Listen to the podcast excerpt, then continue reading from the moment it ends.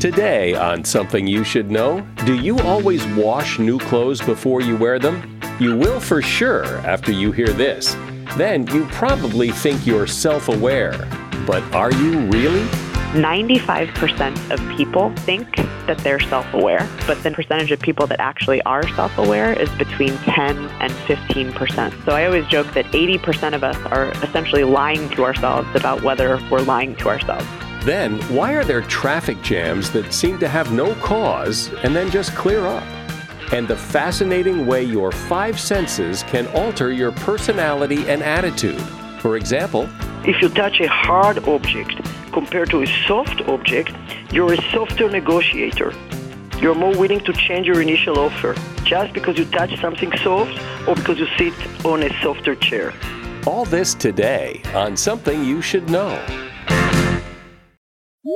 Microsoft Teams is helping a bicycle company reinvent the way that they work. We make low maintenance bicycles for everyday riders. Once the pandemic hit, we had nobody coming into the showroom. So we started doing virtual visits via Microsoft Teams. We're able to see two or threefold the amount of customers we used to be able to see. All of a sudden, we could open up our showroom to customers around the world. I really think it's going to set a standard for retail moving forward.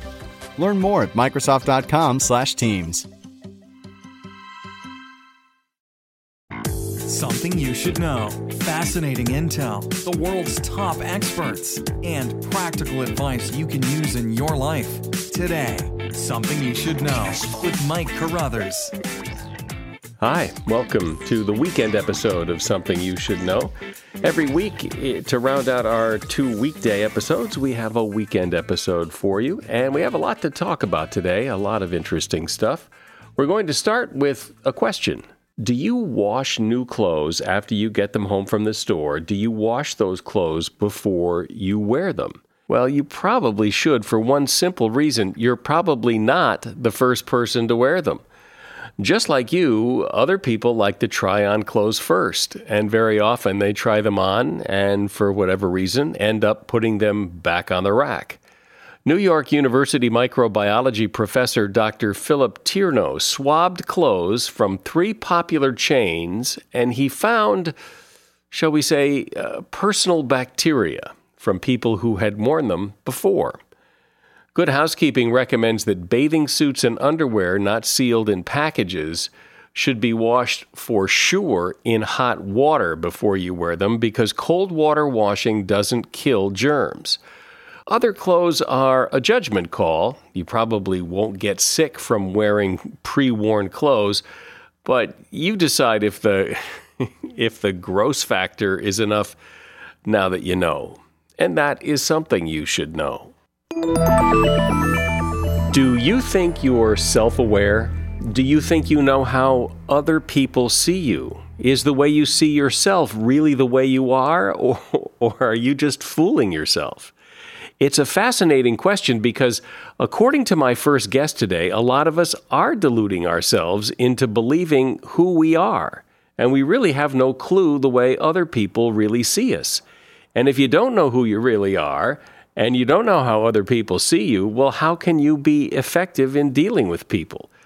Tasha Eurich is an organizational psychologist, researcher, and best-selling author, and her new book that just came out is called Insight: Why We're Not as Self-Aware as We Think and How Seeing Ourselves Clearly Helps Us Succeed at Work and in Life. Hi Tasha, thanks for coming. Thank you so much. Thanks for having me. So, explain first of all what it means to be self aware. What is self awareness? Self awareness is made up of two types of knowledge about ourselves. Um, one is knowing who we are on the inside. And by that, I mean, what do we value? What are we passionate about? What are our strengths and weaknesses? Um, and so on. And then the other side of the coin is, I call it external self awareness, which means understanding how other people see us. And my research has shown, and, and my personal experience too, that most people have quite a ways to go on both, um, but are even more focused on one than the other. So you think about someone who is a navel gazer who spends thousands of, year, of, of dollars a year on therapy, but has no idea how his friends actually see him. And the same is true on the other side. You might have someone who really cares way too much almost about what other people think, and they're not acting in service of their own best interests and happiness. And it just seems to make all the sense in the world that it would be hard to imagine really how other people see us because they're not seeing us as us. They're seeing they're seeing me as filtered through their own filters. They are, although it's interesting, other people tend to be as a whole more objective about our behavior than we are. And so I always tell people it's not a matter of saying only what I see matters or only what other people see matters.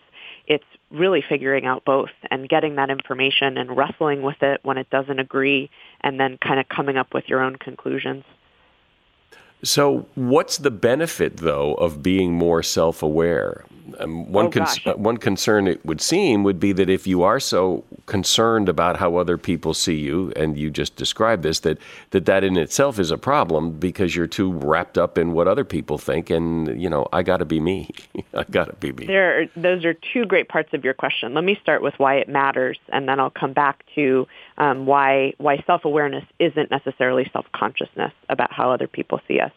So um, I've I've spent the last three years of my career. Um, I've been working as an organizational psychologist for um, about 15 years, but three years ago I got really interested in this topic because a lot of the executives I coached were making these remarkable transformations. Um, there's an executive that I coach named Steve, and he went from you know delusional, basically people quitting in droves his business hemorrhaging money um, through a coaching process with me to becoming remarkably self-aware and able to um, manage the perceptions he was creating. And in so doing, he was able to turn around his business and um, can sort of keep people and make sure that they were thriving and successful. But that brings me to the benefits. So research has shown that people who are self-aware make smarter decisions. They build stronger relationships at work and in life, which can be helpful. They uh, are more successful, better performers at work. They get more promotions. They even um, raise more mature children, and they lead actually more profitable companies. And so whether you're looking at the applications of this to the workplace or just to your life in general, it's it's very, very clear that people who have that understanding of themselves live happier, better lives. But coming back to your second point, which I think is a really good one, um, being self-aware doesn't mean being worried about what other people think of us. It means getting feedback and making that courageous choice to do it on your own terms so people don't blindside you. Um, and then accepting yourself anyway and sometimes making the decision that you want to change.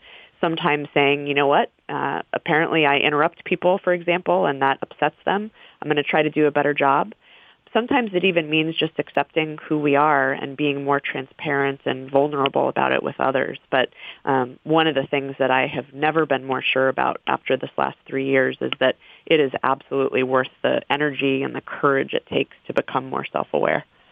It seems to me, and uh, I can't wait to hear your answer, that the people who seem not very self-aware are the guys, are the people like your client that you coached. It's jerks who don't realize what jerks they are more so than really nice people who don't realize how nice they are?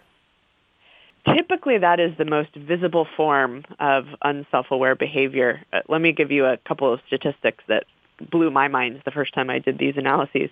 So number one, 95% of people think that they're self-aware. But the real figure, the number, percentage of people that actually are self-aware is between 10 and 15 percent. So I always joke that 80% of us are essentially lying to ourselves about whether we're lying to ourselves. And it is more visible for the people that are jerks and they don't know they're jerks. Um, but there are a lot of nuances, right? Um, you could be a jerk and not be aware of it, but another way it can manifest is, you know, somebody who is just unhappy in their career and they're not really sure what they want to do, but they know they don't want to do what they're doing, um, who is looking for that answer or that, that thing that's going to fulfill them. And so it's definitely the most dramatic and, you know, sometimes most interesting example to look at people like Steve and, you know, the jerks that don't know. Um, but there's so many ways that lack of self-awareness can manifest and show itself. Why is it so hard to see us ourselves as we are? Is it just that it's easier to tell ourselves a story that more or less makes life easier or or or why? Why why is it so hard for me to see who I really am? It, it, you think it would be so easy, right? Especially Yeah, if you right. put time and energy into it. So um, I've uncovered basically three reasons for that. The first is that we humans have natural blind spots where we actually can't see and recognize a lot of the behaviors we have, the thoughts, even the emotions. And, and it doesn't make us bad people. It's just how we're wired. Um, so there's that piece. The second is what you said. It's this tendency to look at ourselves with rose-colored glasses and to preserve our self-esteem at the expense of accepting reality, which I often tell people is fine until it isn't, right? You can sort of go along your merry way and think you're awesome until you abruptly get fired and you say, wow, I didn't see that coming. The third reason uh, might be the one that is most interesting, I think, at this time, which is that as a society, there are forces conspiring to make us more self-absorbed and less self-aware. And, you know, in particular, social media is contributing to that, where there's been a lot of research that shows that there is a causal connection between the amount of time you spend on social media and how narcissistic you are. And just by being narcissistic, it means that you're seeing yourself as sort of more awesome than maybe is objectively true. And again, the, the solution isn't to say, I suck and I'm horrible. The solution is to say, how can I see myself clearly? How can I know maybe what my gifts are that I don't really appreciate, as well as the things that might be getting in my way that I want to know about and better control? When people make the journey, when people who are not self aware learn about it and become self aware, is it a process or is it a case of, my God, up till now, I've really sucked. I'm a jerk? My research shows, um, and I did actually study in depth the, these people who have made these dramatic transformations. What I took from them and what the commonality was was um, there weren't a lot of patterns in, you know, even by gender, by age, um, by national origin, by job or industry. But the two things that they had in common were number one, a feeling that their self-awareness was a critically important skill to develop. And then number two, a commitment to work on it every single day. And what I like about that is, you know, you, you sort of don't have to wait for a lightning bolt to hit you, which I think is what a lot of people do. If you wake up every day and just have it in the back of your mind of saying, how can I be a little more reflective? Um, how can I get a little bit more feedback? That's what I learned from these people that have made these dramatic transformations. It definitely doesn't happen overnight. Um, there's no magic pill. I wish there was, but it's that daily incremental uh, improvement that really can make huge differences in people's lives. My guest is Dr. Tasha Eurich. She's an organizational psychologist, researcher, and best-selling author. Her latest book is called Insight: Why We're Not as Self-Aware as We Think. Do you own or rent your home? Sure you do. And I bet it can be hard work. But you know what's easy? Bundling policies with Geico. Geico makes it easy to bundle your homeowner's or renter's insurance along with your auto policy. It's a good thing, too, because you already have so much to do around your home. Go to geico.com, get a quote, and see how much you could save. It's Geico Easy. Visit geico.com today. That's geico.com. So you own or rent your home, right? Sure you do. And I bet it can be hard work. You know what's easy? Bundling policies with Geico. Geico makes it easy to bundle your homeowner's or renter's insurance along with your auto policy. It's a good thing, too, because you already have so much to do around your home. Go to geico.com, get a quote, and see how much you could save. It's Geico Easy. Visit geico.com today. That's geico.com. So, Tasha, when I think about how other people see me, there's no one way other people see me. It's very situational. I could be in a bad mood. I, they could be in a bad mood. There's no one me to see. here's here's an alternate way of looking at things, and and I'll give an example of you know my coaching clients again. So it, it, you know when I was coaching Steve, he told me the same thing. He said, "Oh, these people at work, they don't know the real me." And I said, "Interesting. Well, why don't you take the feedback I just gave you about how they see you back to your wife and your family and get their thoughts. You know, do they think these people are wrong? Do they see you a different way? Um, and lo and behold, Steve came back and said, um, I'm pretty shocked, but my family was seeing the same behavior, and, and none of them knew how to talk to me about it. And so I do agree that, that we show up differently in different situations. If I'm at a you know birthday party for my friends, I'm going to be carefree and you know fun and jokey. Um, and if I'm on an interview like this, I'm not going to have that same behavior. So there is situational behavior. But if we look at people who know us pretty well, whether they're in our personal life, whether they're people at work, they generally tend to see us in a more similar way than we think. So as long as you're talking to somebody that has enough data, what they're telling you is probably pretty objective and pretty accurate. Um, I'll give one caveat though. There are some people that don't actually want to help you. So, you know, a peer at work who has it out for your job or, you know, the, somebody who really doesn't want you to be successful. And that's where you have to be careful about who you get feedback from. But most of the time, um, if you ask people that trust you and that you trust, you're going to get some pretty good data.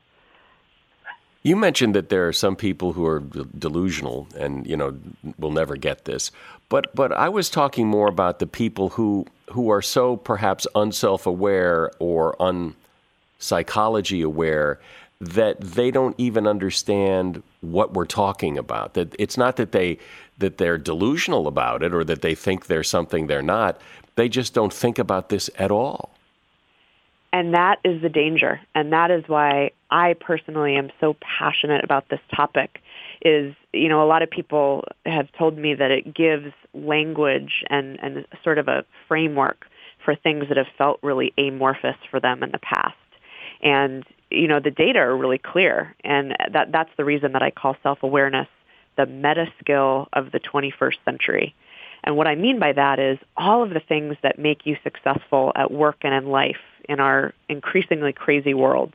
Things like um, influence, communication, emotional intelligence. All of those things stem from our ability to be self-aware and see ourselves clearly. And so I th- actually think that's very good news is if we can start getting people to see this and see how important it is, it's it's something that we can all work on and we can all see the benefits of. What about the difference between the person that other people see and the person that I am privately.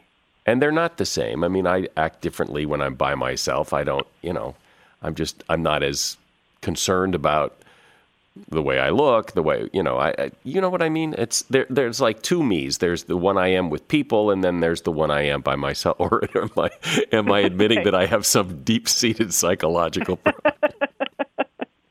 but I, and I, and I think you're giving voice to something that everyone feels. You know, it's this idea of the private me versus the public me. And, you know, my somewhat cheeky response is, yes, those are both you. And the interesting thing about becoming self-aware is to identify those precise things. You know, that we always want these sort of clean, clear, unequivocal answers about who we are. But what you just said was a really good example of somebody who has sort of looked at himself objectively and, and tried to look at patterns. And a lot of times there isn't one universal truth. And it's more of saying, okay, pattern wise, you know, I'll just use myself as an example. Um, I'm introverted. And so what I've noticed is when I'm around, you know, in a, in a social situation with a bunch of people I don't know, I've noticed that I'm much quieter. I'm much more likely to listen to other people. But when I'm with, you know, one of my best friends, I'm, you know, crazy and giggly and talkative and those are both me, but it's it's a situational sort of difference. And so I think part of that process is just exploring those different sides of you and understanding them. And in understanding these things, we can we can sort of appreciate them, and if we want to change our behavior, we have more control over it. Do you find, or does the research find, or have you experienced somebody who becomes self aware, realizes that they're just one big moron, and is fine with it? I call those people aware, don't care. And those are the people that say, um, you know, however they came to the uh, insight, they say, yes, I'm a jerk, and I'm going to keep being a jerk. And you know, those those can be some of the most frustrating people the rest of us have to deal with on a daily basis because it's not just that they mean well and they are, you know, not aware. It's that they know exactly what they're doing and they do it anyway. And what I always tell people is it's very tempting to try to change these people, um, you know, particularly if they're family members or God forbid you're dating them or, or something that, that you see them every day. But it's more, it's more effective to channel that energy into managing your own reactions because ultimately I think those people, whether or not they have a, you know, a sort of lightning bolt moment at some point in the future, we usually can't control that for them. Um, and so what I recommend is to try to manage your response to those people more than you try to fix them because right. more times than not you're going to be you're going to be pretty disappointed. So lastly, if someone wants to become more self-aware, work on it as you say, how do you work on it? What's the first thing you start to do that makes you more self-aware? This is this seems small, but it is one of the most important steps, and it's the decision to become what I call braver but wiser. And what I mean by that is to make the commitment to yourself that you are going to start questioning the assumptions you have, that you're going to dig a little deeper, that you're going to get feedback from other people on a more regular basis. And I think that decision is what can set you on a path to really make some pretty significant improvements. Obviously, there's all the tools that I talk about in my book, Insight, but let me just give you one um, that maybe people could start using right away, and it's called the daily check-in. So this is something that our highly self-aware people um, taught us. Most of them at the end of every day, whether they were driving home from work, whether they were, you know, sitting in bed watching TV, they just reflected for five minutes on how their day went and they ask what went well today and, and what was behind that. What didn't go so well today? And finally, what did I learn that I'm going to carry on until tomorrow? And something that simple is what gets those incremental improvements going. Um, obviously, there's so, so, so many other tools that we don't have time to discuss, but I'm hoping braver but wiser, and then the daily check-in at least gets folks on a, on a good path. Well, I would imagine, too, just the ability to say, you know what, I'm going to start being more self aware and understanding and, and, and taking a look at this would, would go a long way to helping you become more so, self aware, to just make the decision to do it. That's exactly right. And, and I think most people, frankly, either they don't understand how important it is or they're scared. And I, I completely completely appreciate that. You know, I, I try to hold myself to that same standard of, of always questioning and always getting feedback. And sometimes it can be, it can require some courage. But I am, again, more confident than ever that doing that work and the bravery and energy that it takes will always pay off. So, so once you look at it that way, it's easy to make that commitment, even if it isn't going to be easy every single step of the way. Well, great. That's good advice. Tasha Eurich has been my guest. She is author of the new book Insight Why We're Not as Self Aware as We Think. A new year is a good time to discover new interests. And if you have kids, a KiwiCo subscription will help your child discover something new all year long. As a subscriber, you get these very cool crates delivered to you that contain fun and innovative science and art projects and they have different ones for kids of different ages. We've been KiwiCo subscribers for quite a while now, and some of the projects that my son has created are a pinball machine, a safe, a hand pump, and the most recent one, he actually built the headphones I'm using right now in the studio. Encourage your child to be innovators and creative thinkers. They won't believe what they can build and accomplish with KiwiCo. As a parent, I know it's hard to find new creative ways to keep kids busy while stretching their imagination, especially now. KiwiCo does all the legwork for you.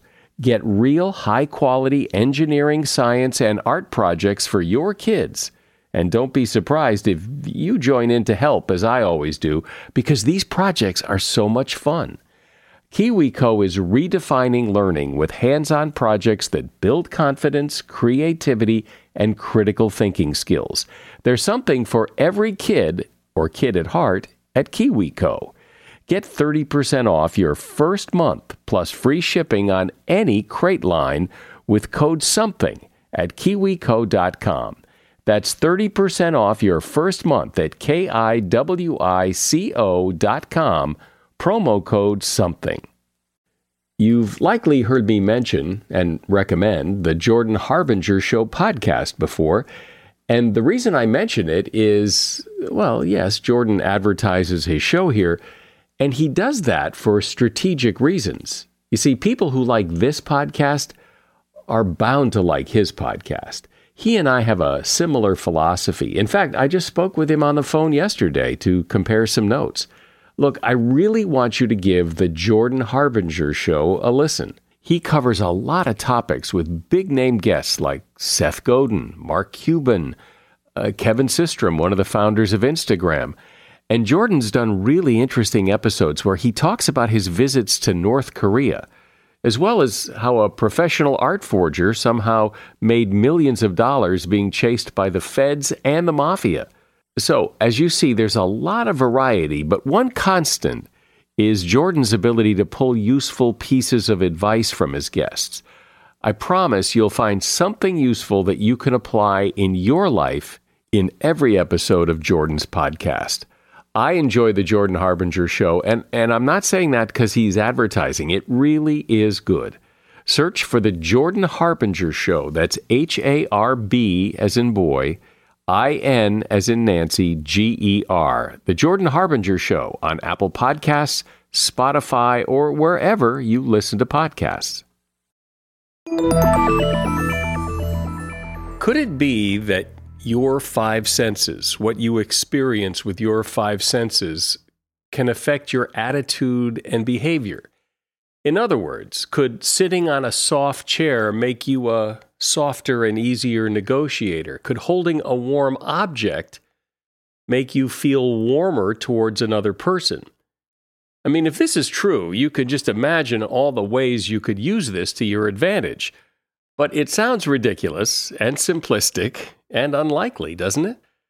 Well, if you think so, meet Dr. Thalma Lobel. She is probably the world's leading expert on the psychology of physical intelligence, and she is author of a book called Sensation The New Science of Physical Intelligence.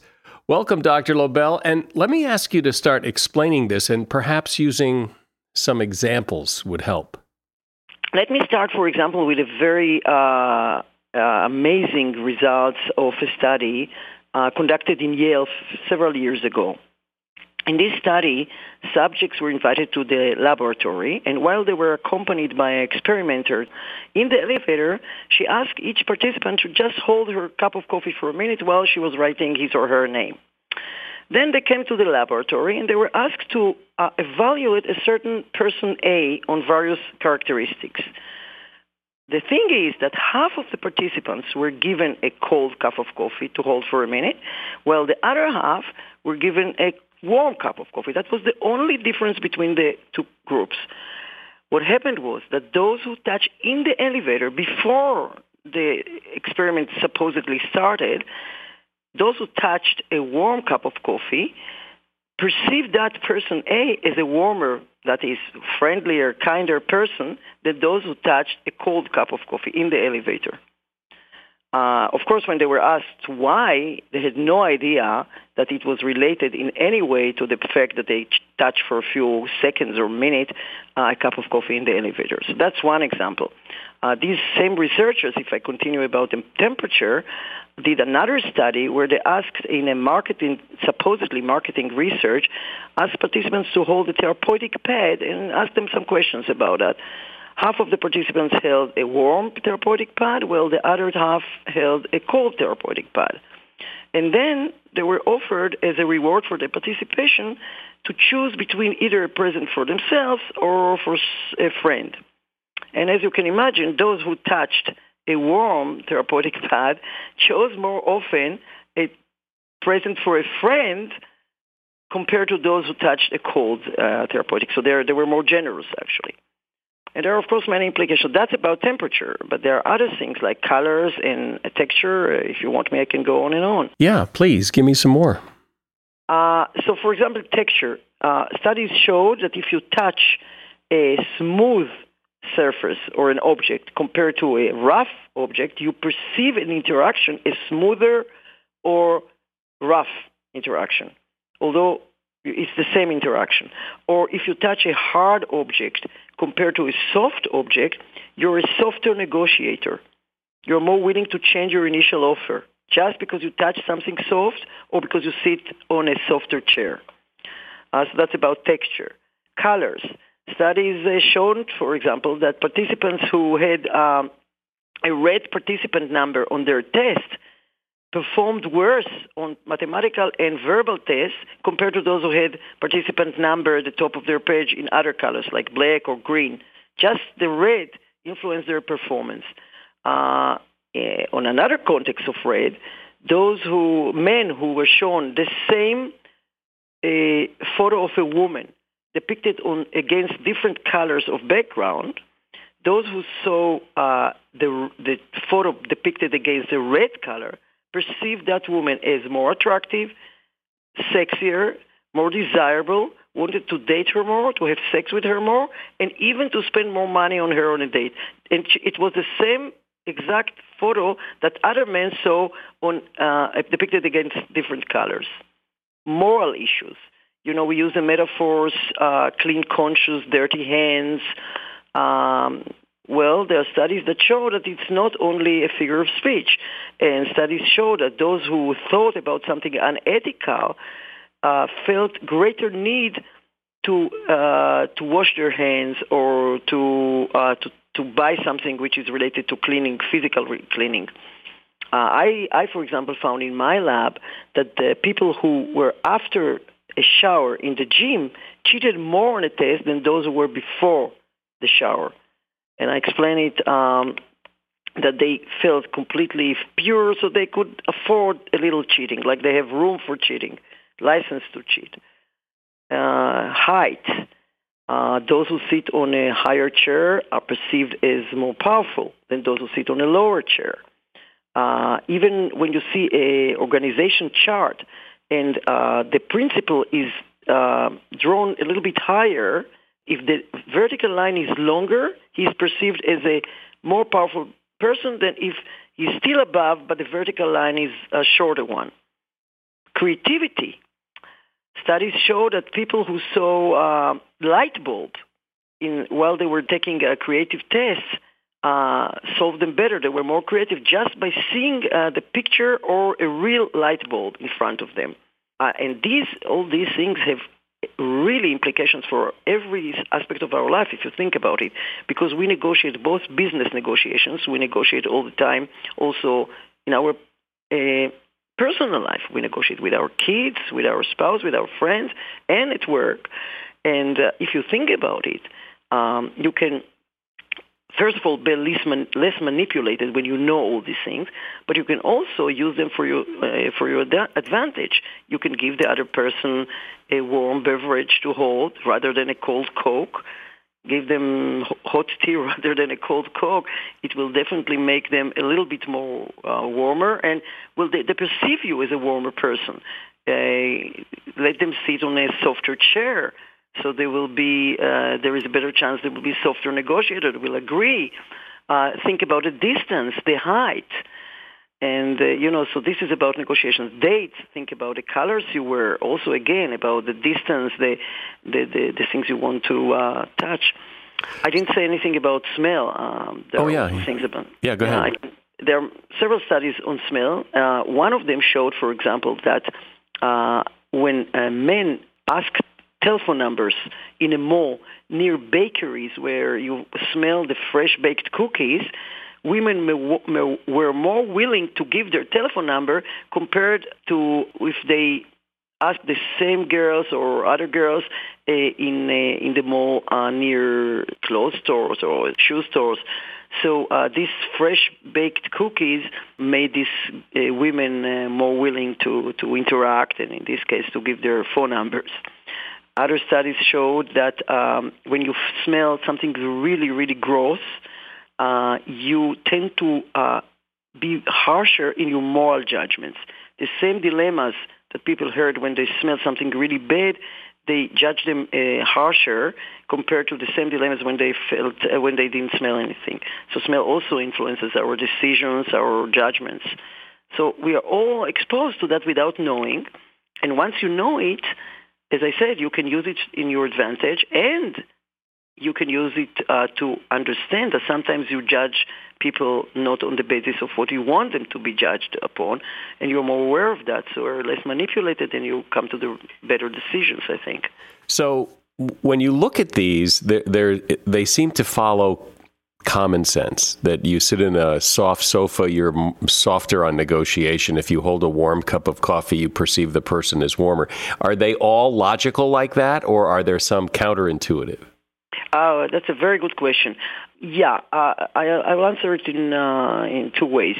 First of all, although they are logical, I agree because uh, if you want to um, conduct a study and you take a metaphor, you pre- you predict that if there is a metaphor such as a warm person, so you want to, uh, to find out that if somebody holds something warm, he will behave in a warmer way. Uh, still, it's a kind of amazing because people don't want to believe that just because before the interaction you touch something warm, then still it affects you. You don't want to believe that, but it happens.